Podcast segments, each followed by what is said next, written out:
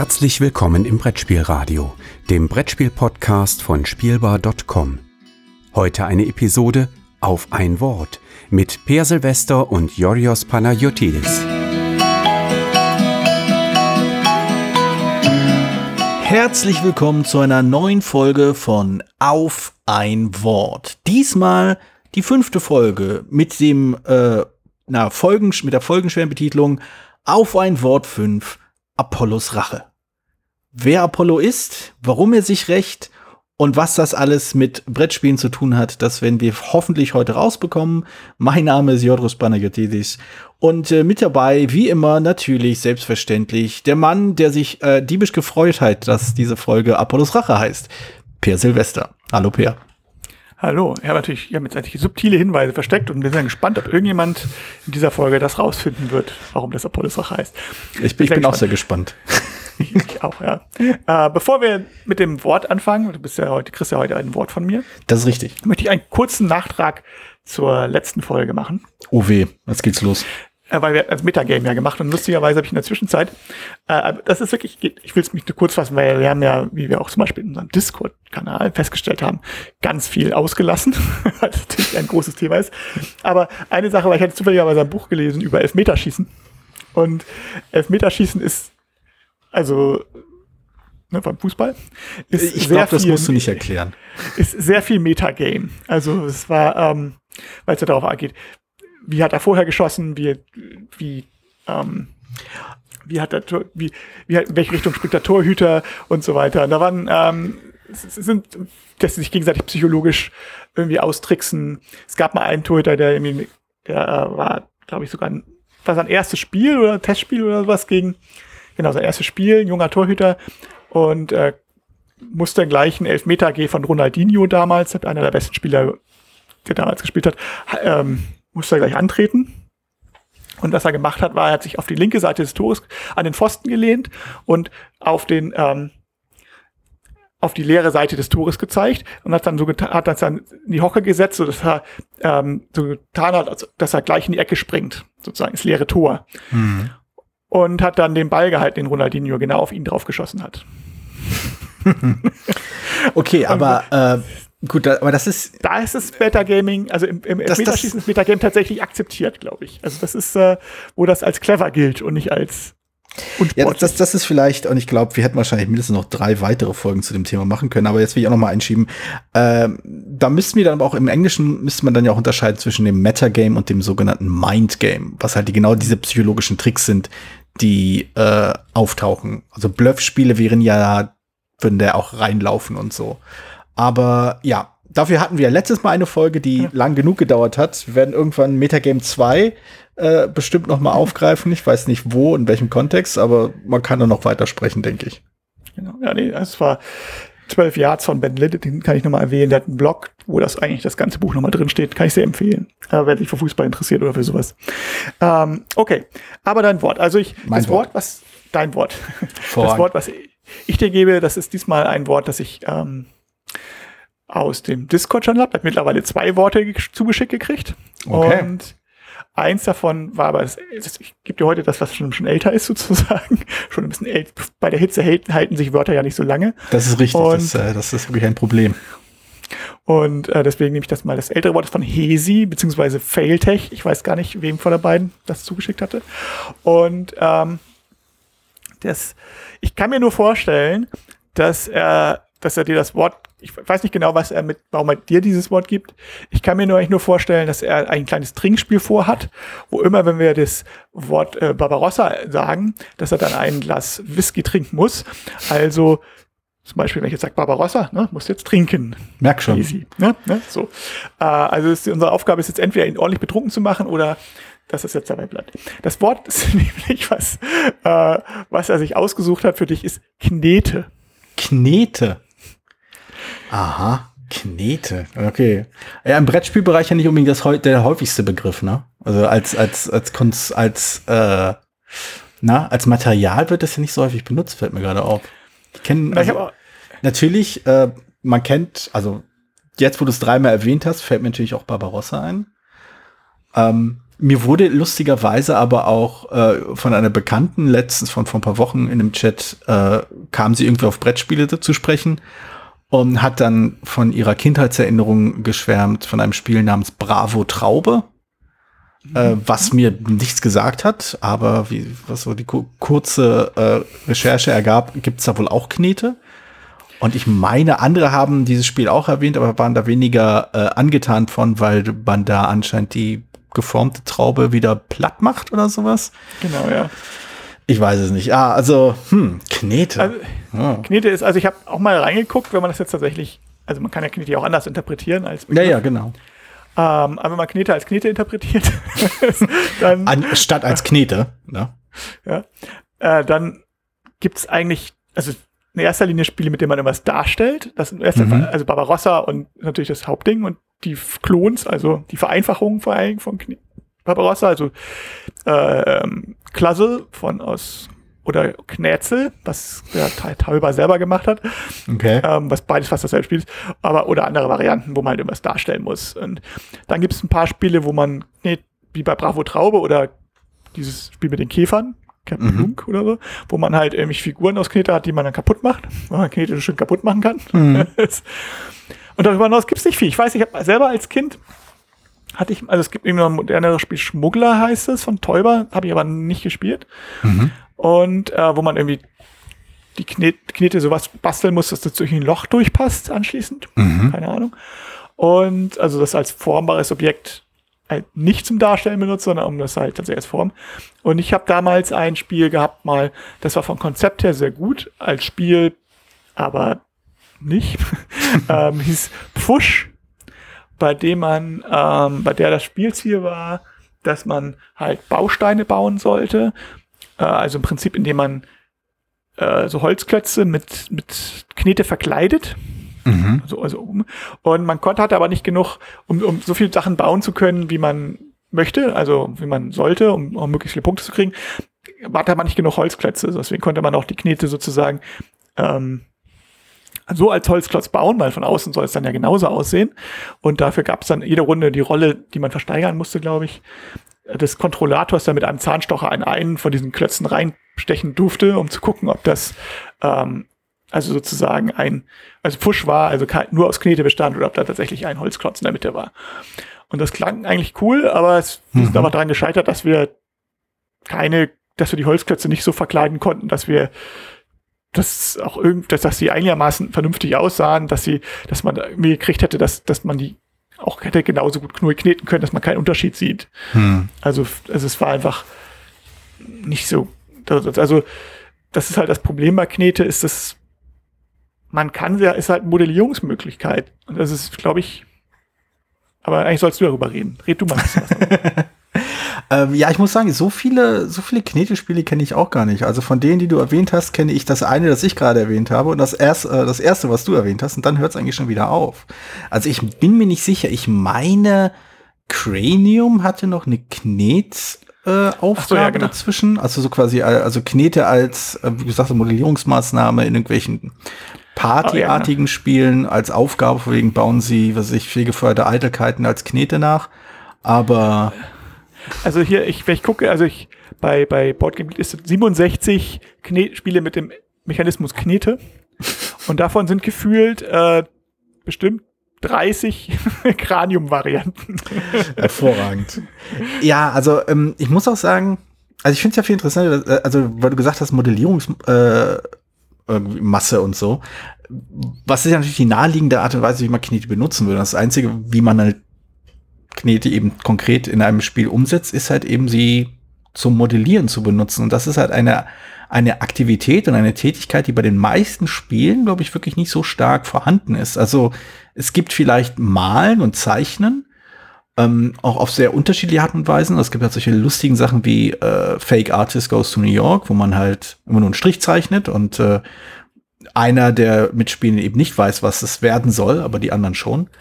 Oder es gibt sowas wie äh, Looney Quest, wo man sowas quasi dreidimensional nachzeichnen muss, um dann irgendwie, also man hat halt so ein Gebilde und muss halt per Augenmaß etwas auf seinen, auf seinen Schirm zeichnen und dann hoffen, dass das alles so klappt, wie man sich das vorgestellt hat. Oder verschiedene andere Möglichkeiten, wo man irgendwas ähm, zeichnen muss, um zu kommunizieren in irgendeiner Form. Aber modellieren, also ich überlege gerade, was für ein Spielkonzept funktionieren würde, wenn du die Sachen da modellierst. Das Einzige, was mir ansatzweise eingefallen ist, äh, ist Galaxy Trucker, wo du quasi dein, dein Raumschiff zusammenstellst, zusammenbaust und es dir dann quasi auseinanderfällt. Ähm, aber sehr viel mehr fällt mir da auch nicht ein. Also was will man da groß spielerisch umsetzen? Also was ist da das, äh, was ist da die Aufgabe? Also man muss natürlich auch Fairness halber sagen. Also man muss natürlich oder sagen, also das Malen als Mechanismus war lange Zeit ja also Pictionary und Pictionary ja. Clones.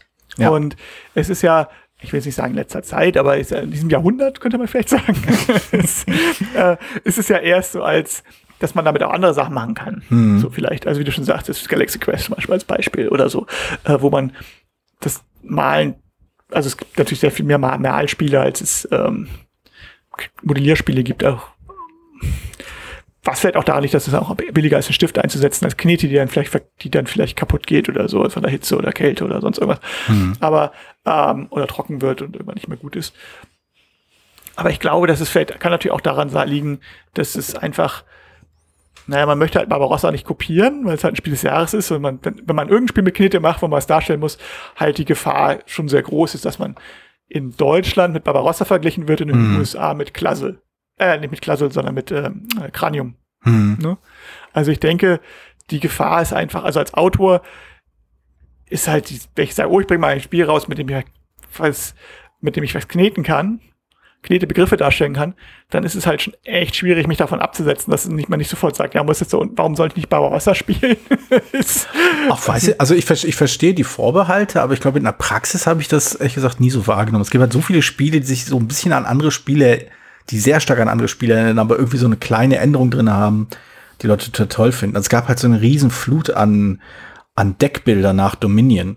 Ähm, und das hat eine Weile gedauert, bis sich Deckbilderspiele äh, verselbstständigt haben und wirklich eigenen Charakter haben und nicht nur gesagt haben, hier, wir sind wie Dominion, aber bei uns äh, ist der Markt halt nicht statisch, sondern verändert sich, haha. Oder bei uns äh, kommen die Karten anders ins Deck oder was auch immer. Also wirklich so, so Sachen, die das ja, Spielgefühl nur so oberflächlich verändern. Ja, also ich weiß, was du meinst und ich sicherlich, also die Spielgefühl ist sicherlich ähnlich, aber es ist ja, also allein, dass, dass du bei Deckbildern halt andere Karten hast, die andere Funktionen haben. Ne? Mhm. Also nicht, nicht komplett anders, aber irgendwie ein anderer Mechanismus. Reicht ja, wenn du einen anderen Mechanismus im Deckbaubilder hast, meinetwegen Sieg, meinetwegen Lebenspunkte, die du runterzählst, mhm. und schon hast du andere Karten, die Lebenspunkte runterzählen. Oder, ne, also das reicht ja schon. Bei Knete das kannst du natürlich andere Begriffe darstellen. Mhm. Aber dadurch, dass du bei Barbarossa, ja schon dir aussuchen, also bei dem Ur-Barbarossa zumindest, ähm, die ja schon selber aussuchen kannst, welche Begriffe du darstellst, ist es halt schon schwierig. Also du könntest das tatsächlich. Also stimmt schon, was, was, was, was, du natürlich machen könntest, du wärst, das, das, das klassische, wie Pix, wie, wie jetzt irgendwie diese Malspiele es oft so sind, dass du wirklich Sachen hast, die eigentlich nicht darstellbar sind, hm. die irgendwie, was du vorhin gesagt hast, fegefeuerte Altigkeiten oder sowas. Ähm, oder Apollos Rache. Eben. Ah. Und, Ach, deswegen und, heißt die Folge so. Dinge, ja, die man nicht darstellen kann. Apollos Rache. Vielleicht, vielleicht, vielleicht. Aber, Aber, jedenfalls, ähm, äh, und, das, und dass man hinterher äh, die Karten zusammenmixt und dann aufdeckt und dann rausfinden muss, was was ist. Aber ähm, hm, ja, ich glaube, vielleicht wird es dann ein bisschen dünn. Ich weiß nicht. Also es stimmt schon, dass du halt bei sowas wie ähm, bei sowas wie ähm, Deckbilder einfach mehr Variabilität hast, weil du, wie gesagt, mit jeder, wie du ja schon gesagt hast, mit jeder Karte kann sich eine neue Regel ins Spiel kommen. Äh, die Regeln können auf unterschiedliche Art und Weise kombiniert werden und der Mechanismus ist halt gut vereinbar mit anderen Regelmechanismen. Ähm, Deck kann zum Beispiel als, als, als Siegpunktestapel Geld äh, fungieren, es kann als Aktionspunktestapel fungieren, es kann als äh, alles Mögliche noch zusätzlich fungieren. Und ähm, Knete, ich weiß nicht, also was kann man denn mit Knete groß anders machen, außer sie zu kneten und etwas damit zu modellieren? Also was, welche andere, also ich bin da auch, ich, ich, ich räume gerne ein, dass, dass mir da der kreative Horizont fehlt, da andere Anwendungsmöglichkeiten für Knete zu finden. Aber, aber man könnte sie vielleicht lecken, aber ich glaube, das, das, das Spiel wird, glaube ich, auch nicht äh, so durchschlagender Erfolg. Aber ich weiß nicht, also so viel mehr bleibt da meiner Meinung nach meiner Meinung nach auch nicht übrig, was man mit, äh, ja, mit Knete im Spiel machen kann. Ja, so Sachen Formen. Ne? Und die Frage ist halt, Form zum Erkennen bietet sich halt auch an. Und der Hm. Schmuggler macht halt, oder Fusch hat versucht, dann halt eine Form zu machen, die dann noch eine andere Funktion hat. Aber da wird es halt echt schon schwierig, irgendwas zu finden, was irgendwie sinnvoll ist, wo der Knete auch das richtige Mechanismus, also der richtige, ich meine, es natürlich, ähm, Darstellen sind natürlich generell, oder wenn man es ein bisschen den Fokus erweitert, ähm, womit da kann man denn noch Sachen darstellen? Also das, das fällt, ich würde das mal, also außer, jetzt haben wir gemahlen, haben wir jetzt schon, ne? Hm. Und ähm, es gibt natürlich noch so Pseudomalen, also bei Pixelstücke, wo man halt Plättchen legt oder äh, Hm. heißt das Talking Stones, wo du halt ganz viele, ganz viele kleine Steine hast, die du irgendwie anordnest. Naja, du hast halt, Aber- also äh, du erinnerst dich vielleicht an Pictures aus äh, das Spiel ist ja ausgewählt des letzten Jahres, wo es halt verschiedene Möglichkeiten gibt, Dinge darzustellen. Mit einem Seil, mit Würfeln, äh, mit, was gab's denn da noch? Seil, Würfel. Ja, Das sind so die Sachen, die diverse Steine, Holsteine, äh, Holsteine, Karten, also Bildkarten und so. Ähm, also das da, so Darstellungsmöglichkeiten gibt's da wahrscheinlich. Aber was ich interessant finde, also im Rahmen von äh, Knete als äh, Element des Spiels ist, ähm, dass dadurch ja der, der, der, die, die Idee der, Akt, der Spielaktivität als solches mehr Aufmerksamkeit bekommt. Also wir fragen uns ja konkret, was machen wir mit Knete? Das ist keine Frage, die wir stellen würden, wenn es um Karten oder Würfel oder Miniaturen geht. Das ist äh, die Aktivität, also das ist halt, also Karten oder, oder auch Spielbrett, Landkarten oder sowas, äh, Spielkarten, Plättchen und sowas. Ähm, da verbringen wir nicht so viel Zeit damit, zu uns, uns zu überlegen, wie wir die quasi äh, tatsächlich benutzen. Also, Mhm. Es ist immer so, sie, sie, kommen, sie, sie, äh, wir nutzen sie eher als Marker, um eine Regelanwendung zu kommunizieren. Also wenn ich irgendwo meine Figur hingestellt habe, dann heißt es, ich habe eine bestimmte Regel angewandt, die mir erlaubt, bestimmte Dinge zu tun. Ich habe hier meinen Arbeiter auf dieses Feld gesetzt, das erlaubt es mir hier, zwei Geld zu nehmen. Also, aber wir denken nicht groß drüber nach, was wir mit, den, mit, dem, mit dem Material machen. Die Frage ist halt, ob wir das, äh, ob wir, äh, äh, die Frage ist halt, die Frage, die ich interessant finde, meine ich, ist halt, was verschiedene äh, Spielelemente, Spielmaterialien äh, leisten können, um uns äh, dazu zu bringen, mehr auf die Aktivität zu achten, mehr darüber nachzudenken, was wir eigentlich am Tisch tun. Das finde ich äh, nicht uninteressant. Also ja, da fallen mir einige Sachen zu ein, auch wenn ich nicht derjenige bin, der das Wort nicht hat. Also ich habe erstmal, ähm, mir, ich habe so aus Mongo mongolische Staatsknochen äh, zu Hause. Hier, Du, Moment, bitte, was? Du hast, du hast mongolische Staatsknochen zu Hause? Schafsknochen. Okay. Schaf, von Schief, Schafen. Ne? Okay, So. gut. Und die Das, haben den das Weg ist geringfügig über die USA weniger verwirrend. Und äh, Äh, nein, also es, bitte. die werden halt, hat irgend, also ich weiß gar nicht mehr, wie darauf kommen, irgendein Online-Gespräch hatte jemand erwähnt, dass er die halt in seinem, das sind halt Mongol, in, in, Mon in der Mongolei, für die klassischen Spiele benutzt man halt nicht Würfel oder Steine, sondern halt Schafsknochen. Also von, Offensichtlich. weil die wirft man dann hoch und dann können die auf der flachen oder auf der breiten Seite landen. So. Und Okay.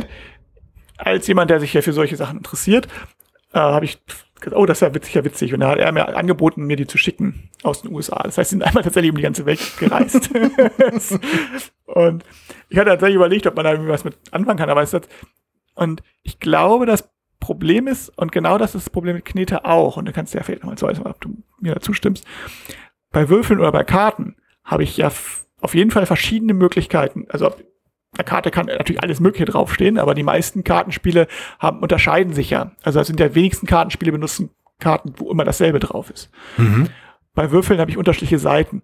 Bei diesen Schafsknochen ist die Anzahl der Spiele schon sehr dadurch eingeschränkt, dass ich eigentlich nur zwei Möglichkeiten habe, so wie eine Münze im Prinzip. Ne? Münze könnte man auch im Spiel benutzen, habe ich aber halt eben auch, erstmal abgesehen, dass es schwieriger zu verwenden ist, so eine Münze vernünftig zu werfen, habe ich halt auch nur zwei Möglichkeiten. Knete ist ja erstmal komplett blank. Also ich, Mhm. was die Unterscheidungsmöglichkeiten bei Knete lege ich ja als User sozusagen fest. Ja? Mhm. könnte, also, weißt du, was ich meine? Also ist das Ja. vielleicht ein Grund, warum das mehr so als oder schwierig als, warum uns uns das so schwerfällt, da den einen anderen Mechanismus zu finden, als, naja, im Prinzip dem eine Form zu geben. Das kann gut sein. Also bei, bei diesem Münzvergleichen über diesen äh, Schafsknochen Staatsknochen finde ich immer noch besser. Aber äh, Schafsknochen, äh, da erinnere ich mich an, an ein Spiel, das wir mal gespielt haben, das, äh, das wir, glaube ich, zweimal gespielt haben, wenn mich nicht alles täuscht, namens äh, Yin Yang. Mhm. Wo es halt auch diese Münzen gab, die man hochwirft und je nachdem, auf welcher Seite sie landen, hat man, äh, startet man die, die jeweilige Runde mit einem anderen, äh, ja, einer anderen Position, nicht einer Position, mit anderen Ressourcen, glaube ich. Mhm. Und Aktionsmöglichkeiten. Ähm, also das, das, das geht schon, wenn man ein klein wenig von dem, äh, von den vertrauten Wegen und Pfaden äh, sich trennt. Also ich würfle, um zu sehen, was ich tun kann, oder ich ziehe eine Karte, um zu sehen, was ich tun kann. Ähm, da ist vielleicht schon was äh, schaffbar. Aber ja, also also das, wir rutschen so ein bisschen quasi in so in so ein Demacherartiges Brainstorming ab, wenn wir jetzt überlegen, wie könnten wir aus äh, aus Knete ein Spiel ableiten, in dem wir Knete neu, neu anwenden. Ja, na, Knete ist natürlich auch also, sehr, ein großes Spielzeug irgendwie. Das hat was Haptisches, aber auch nicht so unbedingt angenehm unbedingt für alle. Also ich weiß nicht, magst du Knete mit Knete zu hantieren? Ich finde das. Komm auf die Knete an. Also hm. ich, ich erinnere mich, also ja, wie du gesagt das hat halt, äh, die haben halt sehr unterschiedliche Konsistenz und manchmal ganz witzig, so frisch aus der Packung raus. Und wenn die halt so ein paar Tage alt ist, dann, oder halt schon vielleicht äh, gut vermengt mit verschiedenen anderen Farben, dann hat das sowas Unangenehmes. Ich meine, es gibt ja diese intelligente Knete, ne? ich glaube, die war bei dem Schmuggler auch verwendet, wurde bei Schmuggler auch verwendet. Ja. Und die ist halt hochwertiger und aber die ist halt auch echt teuer und ich glaube für mhm. so ein mhm. Spiel nicht unbedingt, also nur selten sinnvoll. Man mhm. hat halt die witzige Eigenschaft, dass wenn man sie länger liegen lässt, dass sie dann sich wie eine Flüssigkeit verhält, also so ein bisschen zusammenrutscht. Mhm. Aber es ist halt auch für ein Spiel nicht wirklich brauchbar, wenn man jetzt sagt, ich lasse die Knete lange liegen, weil was mache ich in der Zwischenzeit? Ja. also so schnell geht's halt auch nicht, dass man da zugucken könnte oder so. Dass man, ja. Wir reden jetzt ja mehr so über 20, 30 Minuten. Und ähm, also so, es könnte allerhöchstens eine Sanduhr ersetzen, aber es ist. Das ist ja natürlich cool, ne? So ein, so ein Exit-Room-Spiel, äh, aber mit halt intelligenter Knete als Timer. Knete ja, hat sich zusammengezogen. Wir haben verloren. genau, jetzt machst du erstmal ein, ein Sanduhr daraus und wenn das nur noch ein Pudding ist, dann ist es also. Aber großartig. So, sobald, sobald du ein Rätsel gelöst hast, darfst du die Sanduhr nachbauen. Hallo? Brillante Anwendung von Knete für ein Spiel gefunden. Ja, haben wir das, das Ziel erreicht. Ähm, ja, also es ist, ich würde vielleicht nochmal über Haptik ins Spiel kommen wollen. Haptik. Also, Nun Haptik nicht so. Ne, also das ist ja ein Begriff, den du sehr gerne benutzt. ich versuche ihn zu meiden. Und äh, nein, aber es, äh, dieses spielerische, also was du ja, was bei Knete ja cool ist und was ja, oder beziehungsweise anders, was, was Spieler ja gerne tun oder Spielende gerne tun, äh, wenn sie nicht dran sind, ist ja mit ihren Spielfiguren irgendwelche Muster zu legen. Ich weiß nicht, wovon du redest. Das äh, kann ich mir gar nicht erklären. Hört sich völlig an den Haaren herbeigezogen an. Und das ist natürlich auch ein Impuls, der vielleicht irgendwie ähm, angesprochen werden kann. Mehr sollte, vielleicht. Also, weißt du, was ich meine? Also ich glaube schon. also ich, zwischen, dass man die Zeit zwischen den Zügen besser, also nutzt für sowas, für solche Elemente. Ich weiß, was du meinst. Ich glaube, dass, ich glaube, dass das H-Wort, das, die Sache mit der Haptik, ich glaube, der Grund, weshalb das, weshalb ich das, weshalb ich eine Zeit lang das, äh, mich das sehr beschäftigt hat und ich das halt immer noch für recht wichtig finde, ist das ähm, dieses haptische, dieses sächliche, das dingliche, das fassbare auf ein, äh, einen gewissen, wie du gesagt hast, Spielzeugcharakter, aber auch verspielten Charakter an den Spieltisch bringt. Also eine Sache, die ich immer mit sehr mit großen, äh, mit sehr viel Argwohn beobachte, ist halt das sogenannte ernsthafte Spiel. Also das, also die, die, das, das Spielverhalten, beziehungsweise die Spiele die Einstellung am Spieltisch, dass man halt das Spiel, die Optionen, die Strategien, die Taktiken, die Konsequenzen, alles, was einem so durch den Kopf geht, halt sehr, sehr ernst nimmt. Zu einem gewissen Grad ist es natürlich notwendig, damit man überhaupt spielen kann. Klar, du musst halt, der, der magische Kreis muss halt, ne, der magische Zirkel mhm. muss halt da sein, sonst ist es halt kein Spiel, sonst sitzt man nur rum und schiebt so Würfel hin und her äh, oder legt eine Karte irgendwo hin. Ja, wenn um, dann alle sagen, also er kommt doch sowieso nie an, was ich mache oder irgendwas. Ähm, genau, genau. Aber äh, wie gesagt, ich, ich finde, das, das kann auch in die andere Richtung kippen. So ein Spiel kann halt auch irgendwann zu ernst genommen werden. Ich meine damit gar nicht Verbissenheit, sondern auch auf, Also diese Art von, was man, was man immer gerne gesagt, wie du nimmst das Spiel zu ernst, weil die Leute irgendwie ganz, ganz äh, äh, irgendwie gereizt reagieren, wenn etwas nicht so läuft, wie sie es haben wollen. Das geht wirklich nur wegen dieser unglaubliche Ernsthaftigkeit, mit der ein Spiel verfolgt wird, mit der, mit der ein Spiel halt wirklich gespielt wird, wo man, wo man sich hinsetzt und minutenlang knobelt, was der beste Zug ist. Wo ich dann halt auch irgendwann, wo mir da einfach die Geduld reißt, wo ich denke, so, es ist, irgendwo ist es halt schon nur noch ein Spiel. Irgendwo sind wir ja schon noch da, um gemeinsam Spaß zu haben und nicht irgendwie äh, mit, mit äh, stolz geschwellter Brust heute Abend einschlafen zu gehen, weil man 74 Punkte hatte, statt nur 70 Punkte. Also so wichtig ist das jetzt nun auch nicht. Aber, ähm, und deswegen mag ich die Spielelemente, mag ich die Elemente in Spielen, die so ein klein wenig mit dieser Ernsthaftigkeit brechen. Und das Hab und diese, ein haptisches Erlebnis trägt oft, nicht immer, aber oft dazu bei, dass ein Spiel halt eben auch als eine eine Spielerei, als etwas Verspieltes, als etwas mit einem inhärenten Humor wahrgenommen und empfunden wird. Das ist ja interessant eigentlich. Ähm, Gerade so, ich meine, therapeutische Knete fällt mir noch ein, aber äh, das, das da, Knete hat da, da bietet es ja geradezu an, weil das ja was ist, mit dem man rumspielt. Ja. Und wenn man jetzt, also ist natürlich, fällt mir jetzt keine konkrete Möglichkeit ein, das einzusetzen, nur ein Spiel, wo es eingesetzt wäre, deswegen ist es jetzt ein bisschen eine hypothetische Frage. Aber mal sehen, ich bin da ganz. Wenn du jetzt zum Beispiel so, so, so etwas ernsthaftes Spiel hättest, mhm. wie, also nehmen wir jetzt, weiß ich nicht, irgendein Grübelspiel, wo man sagt, okay, da denkt man schon so ein bisschen nach und es macht irgendwie zwar auch Spaß, aber es ist halt, ähm, es könnte auch fast zu viel Grübelei sein. Also ich, äh, Brücken von Shangri-La, äh, ganz aktuell, top aktuelles Beispiel. Top aktuell, ja. aber ich weiß, weil es noch im Gedächtnis geblieben ist, dass wir das alle gut fanden. Ja, also nur für aber den Fall, alle, dass aber, aber wir Zuhörer Angst Minuten hatten, dass, dass wir nicht aber, alt genug sind. Genau, aber wir, wir, hatten, wir hatten das halt, neulich hätte ich jetzt fast gesagt, also vor der Pandemie, also ja. vor 50 Jahren ja, Vor knapp 50 Jahren haben wir das gespielt, ja. ähm, gefühlt hatten wir das gespielt und äh, wir hatten eigentlich, hatten, fanden das alle gut. Aber wir haben auch angemerkt, auch gemerkt, dass wir, glaube ich, die 40 Minuten Spieldauer nicht miteinander gesprochen haben. Und, ja, ja.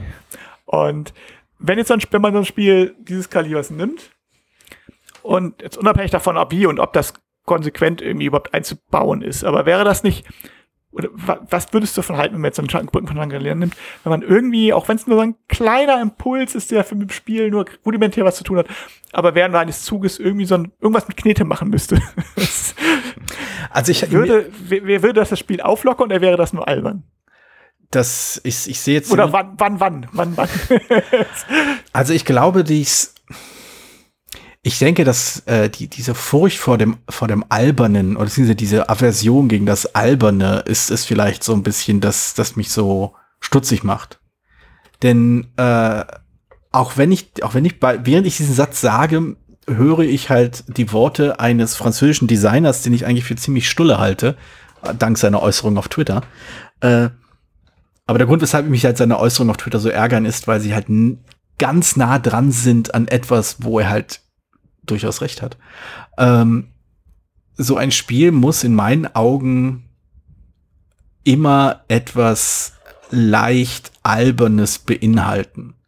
Also etwas zu einem gewissen Punkt muss da irgendwo dieses, dass dieser, dieser Humor drinne sein, dass das, was man eigentlich gerade tut, eine Leichtigkeit besitzt, eine äh, einfach Spielfreude ist und nicht einfach nur äh, irgendwie, irgendwie intensiv erlebter und empfundener Wettbewerb wie bei einem, wo wir gerade dabei sind, wie bei einer, äh, bei einem, bei einem äh, Viertel- oder Achtelfinale einer EM oder auch einem Finale bei einer EM, wo man quasi, ne, wo man fiebert und fiebert und wo man sich natürlich freut, wenn man gewonnen hat, aber während des Spiels hat man halt nicht Spaß am Sport, sondern am, allein irgendwie, man, man steckt allein im Wettbewerb drin. Und das, finde ich, sollte bei einem Brettspiel nie, nie passieren eigentlich.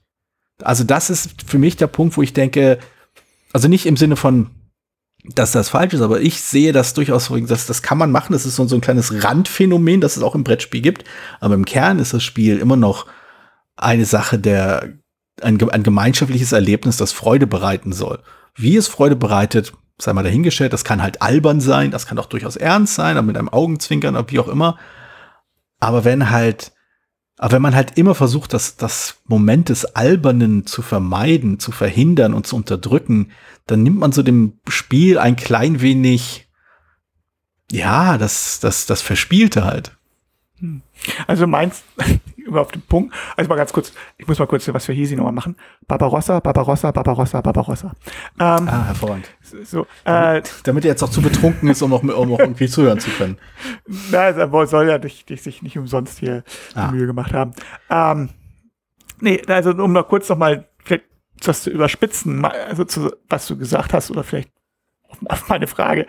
Äh, das heißt sozusagen quasi jedes Spiel wäre durch, würde durch Knete verbessert werden. Also wenn man jetzt eben, also bei. Aus, ich, mir, will, mir würde per se kein Spiel einfallen, welches durch Knete schlechter gemacht wird.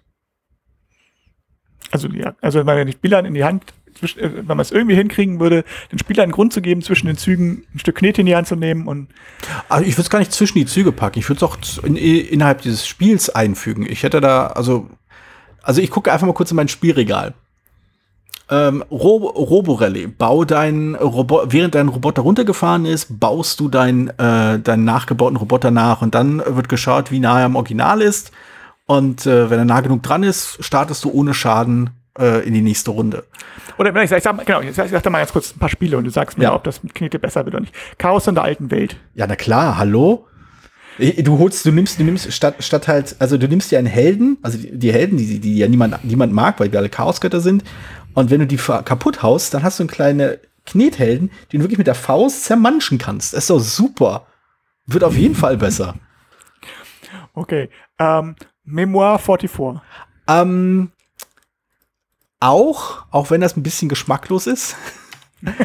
ähm, aber auch hier, du kannst halt einfach das Zermanschen äh, der, der Städte nehmen, ne? Also der kleinen Dorf, Dorfsiedlung, ne? Bums. Dings ist kaputt.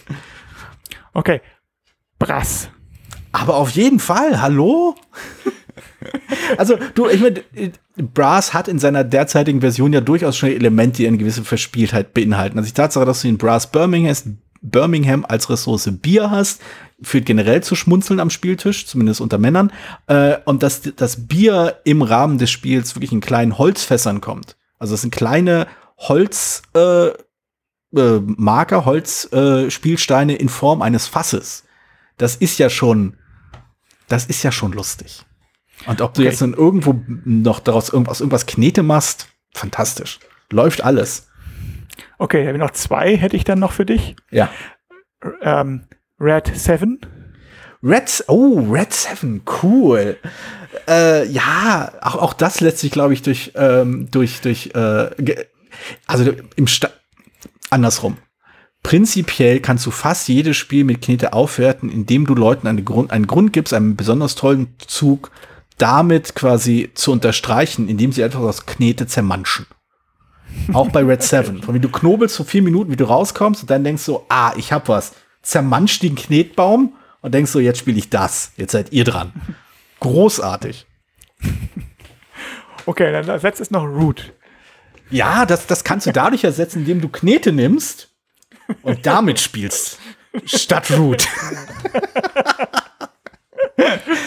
ähm, ja, nee, ich glaube, um, um halt, um halt noch eine, eine, eine, sagen wir mal, etwas äh, pikiertere und pointiertere Kritik an diesem Spiel zu üben, ich finde, Knete ist total toll für das Herzstück des Roots. Und zwar sind das die zwei bis vier Stunden nach dem Spiel, wo man debattiert, was man alles anders mal machen können. Und dann kann man Knete benutzen, um das darzustellen. Hm. Ja, schön. Nee, das ist ja schön. So, also wir wissen, haben wir gelernt. Mikado wäre mir jetzt auch eine schöne Frage. Aber hallo, Mikado, stell dir vor, du kannst, du kannst einen Knetball benutzen, um quasi, du, du, du benutzt den Knetball, um quasi einen Stab zu nehmen. Und dann kannst du ohne mit der Hand irgendwo ranzuziehen, erkennen, ob halt ohne Bewegung das Ding rauskommt. Ich glaube, das ist Mikado extrem. Mikado 2, jetzt erst recht.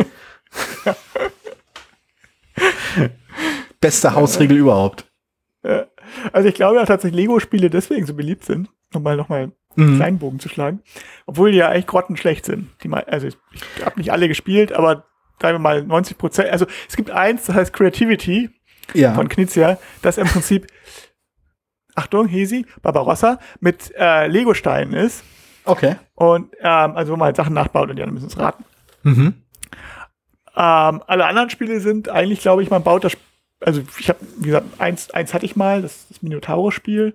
Okay. Und zwei, drei habe ich mal angeguckt und ein paar habe ich gelesen. Die meisten sind halt praktisch Würfelspiele, wo man halt das Spielplan aufbaut, das Spielbrett aufbaut.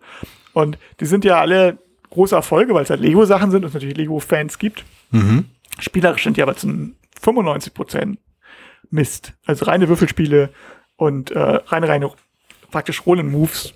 Ja. Und die eigentlich auch zu lang und nicht und wirklich aus spielerischer Sicht nicht, nicht gut. Also nicht mal gute Rollen-Moves, ne? Also nicht mal so, wo man das mit Schadenfreude oder sonst irgendwas, sondern halt wirklich, wo du sagen kannst, das ist so ein besseres, also so wie früher in den 80er Jahren irgendwie oder in Zeitschriften immer gefunden hatte. Irgendwie so. ähm, äh, also vielleicht so in, nicht viel schlechter jedenfalls. Okay. Nicht viel origineller. Ähm, und die waren natürlich unglaublich beliebt, aber weil, weil weil nicht so, mal gut, mittlerweile gibt's sie nicht mehr, also insofern so, äh, für Lego, für Lego-Verhältnis vielleicht nicht so beliebt, aber für Spieleverhältnis haben sie sich gut verkauft. Und ich glaube einfach ein Grund ist tatsächlich, dass man den Kram baut. Und dass man dann zwischen dem Spiel, das Einzige war, du hast halt den Würfel auch gebaut.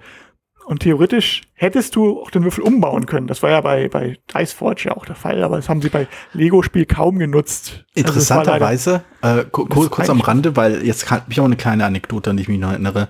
Ähm, das Spiel Dice Town, was mal vor einiger Zeit rauskam von AEG und Atipia Games, ähm, war ursprünglich, hatte ursprünglich auch diese Idee, dass man Würfel hat und diesen Würfel quasi Deckbuilding-mäßig verändert, indem man auf den Würfel quasi andere Seiten aufklebt. Also du hast einen sechsseitigen, ganz normalen sechsseitigen Würfel aus Lego in dem Prototypen und da konntest du halt verschiedene Dinge raufkleben und dann hast du gewürfelt und hast geschaut, äh, was der Effekt war. Äh, und aus dieser Idee wurde dann später das Spiel äh, Dice City. Äh, ich glaube, es heißt Dice City. Oder ist es Dice Town? Ich weiß es nicht mehr. Es gibt beides, also insofern ist das kann ich Es ist, ist jeweils das von Atipia, das ist mit so einem riesen Brett, wo du halt so ein, so ein Raster hast, auf dem du dann deine, deine Würfel platzierst und die du dann aktivieren kannst. Es, es war nett. Ja, und, und wie gesagt, das, das, ist halt auch die Freude des, an, an dem Bauen, irgendwie, an dem Mhm. irgendwas zusammenbasteln und so weiter. Das ist, glaube ich, tatsächlich noch ein bisschen unterbenutzt in Spielen. Also, ähm, natürlich baust du manchmal irgendwelche Sachen, aber oft nur indem du die Karte hinlegst. Hm. Aber hier ist halt, ja, ist halt ähm, schwierig, dann den Grenzen zum Geschicklichkeitsspiel zu ziehen, die man, wo dann immer die Frage ist, was dann der Schwerpunkt des Spiels sein soll oder was der Schwerpunkt. Es kann natürlich auch mal beides sein, aber es wird dann meistens auch zum Geschicklichkeitsspiel statt zum Taktikspiel. Ja, das ist wahr. Naja. Nee, aber also prinzipiell so haptische Elemente sind schon, sind schon gut, glaube ich, können wir jetzt darauf, darauf ziehen. Generell schon, Cool. ja. Und ich glaube, wir haben das Thema jetzt richtig modelliert hier.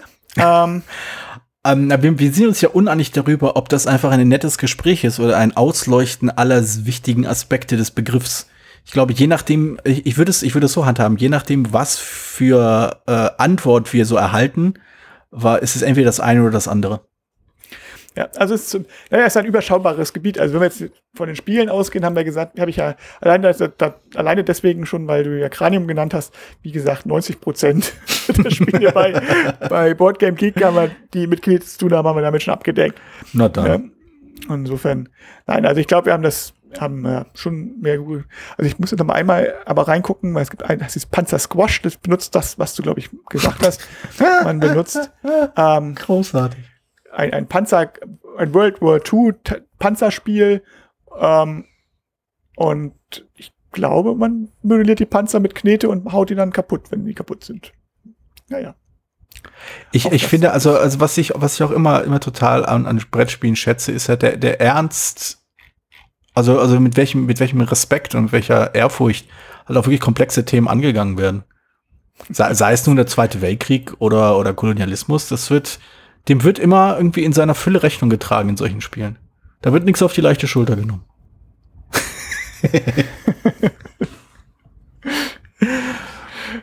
Nun klar. gut. Dann haben wir ein weiteres Wort abgehakt. Äh, ich meine, wir sprechen uns demnächst wieder für eine neue Folge von Die Macher. Genau. Ah, In äh, fünf Tagen, oder? nee, in zehn. In zehn Fünf erst. Na Tage ist das Kinderspiel, ne? Richtig, Da in zehn Tagen. heute. In zehn Tagen. Und bis dahin äh, werden wir mal sehen, wie weit wir gekommen sind mit den Dingen, die wir da angeblich gemacht haben. Ja, also ich weiß, dass ich auf jeden Fall noch mal eine Testrunde machen muss, die ich noch nicht organisiert habe. Aber gucken wir mal. Oh, du bist, du bist schon wieder sehr viel weiter als ich. Okay. Na gut, dann bis nächstes Mal. Bis nächstes Mal. Ja, bis dann. Tschüss. Ciao. Vielen Dank, dass du diese Episode von Brettspielradio auf ein Wort gehört hast. Falls du dich mit uns austauschen möchtest, dann findest du uns auf Twitter. Peer unter König von Siam, Jorios unter Joe Dizzy. Außerdem gibt es eine tolle Community rund um das Beeple Brettspiel Blogger Netzwerk. Hier nutzen wir Discord für den Austausch mit Hörern, Lesern und Zuschauern. Falls du ebenfalls dazu stoßen möchtest, klicke auf den Einladungslink in den Show Notes. Natürlich kannst du uns auch gerne Sprach- oder Textnachrichten zukommen lassen. Dazu erreichst du uns unter 01590 55 11 223. Bis bald, wieder hier bei Brettspielradio auf ein Wort.